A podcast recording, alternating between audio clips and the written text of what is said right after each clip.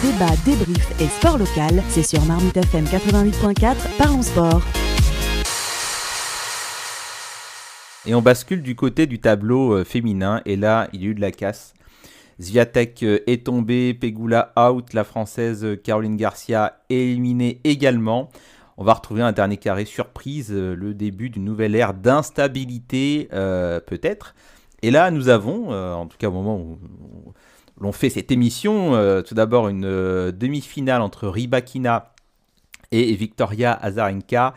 Euh, qui est supportrice euh, du PSG, donc euh, bien entendu qu'on va la supporter ici. Mais d'abord, on va revenir sur bah, la, défaite de Caroline Garcia qui s'est inclinée en 2-7 contre Magda Linette, une joueuse de, de la Pologne qui va affronter en quart de finale Pliskova. Juste euh, revenir là euh, sur cette défaite de, Caroline Garcia qui tombe euh, face encore à une joueuse qui a établi son meilleur résultat en Grand Chelem. Magdalinette, enfin vous n'allez pas me dire qu'elle était attendue, celle-ci, Ryan non, elle n'était pas, pas forcément attendue. Après, je pense que c'est un petit faux pas de la part de, Caroline Garcia. Hein. Quand on regarde sur sa saison précédente, c'est pareil. Hein. Il y a certains matchs où elle perd contre des joueuses inattendues sauf euh, la fin de saison bien évidemment, mais là elle est retombée un petit peu dans, ses travers et peut-être un petit excès de confiance euh, suite justement euh, à la défaite aussi de Sviatek. Donc elle s'est dit peut-être que là j'ai ma chance à jouer, une pression supplémentaire. Donc ça on, ne le saura pas, mais par contre sur le terrain ça a été autre chose. Pas si bien joué par rapport au match précédent. Et son adversaire en a profité justement pour se dire bah, j'ai ma chance et elle a tenté sa chance. ça s'est joué dans la tête, Aliou?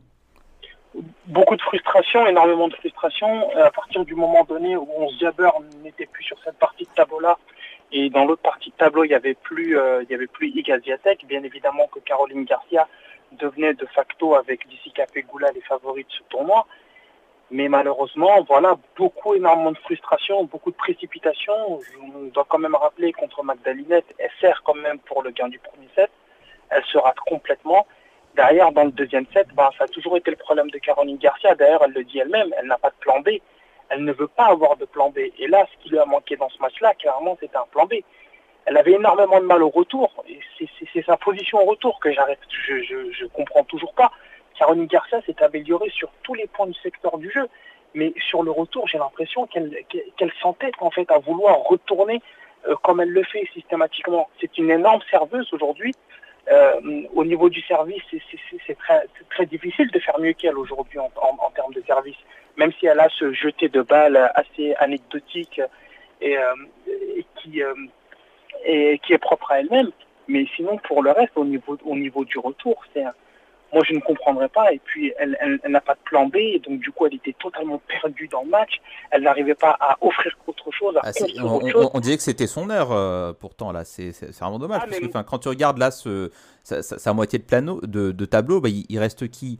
Euh, il va rester. Euh, Sabalenka. Voilà, donc euh, Arina Sabalenka. D'ailleurs, on peut avoir une finale 100% biélorusse. Hein, c'est quand même assez étonnant. Donc, finalement, la Arina Sabalenka, est-ce que c'est pas la principale prétendante maintenant au titre Elle qui a été souvent placée jamais sacrée, plusieurs fois dans le dernier carré des, des grands chelems. Elle n'a pas perdu un seul set pour l'instant.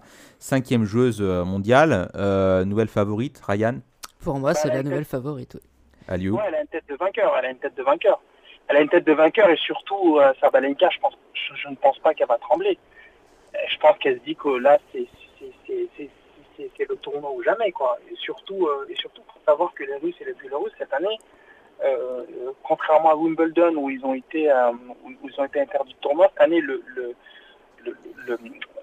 l'Open d'Australie a quand même fait le choix de ne pas de ne pas les étiqueter en tant que biélorusses ou en tant que en tant que russes. Je ne sais pas si vous, vous avez remarqué euh, lors des matchs en fait c'est un drapeau blanc.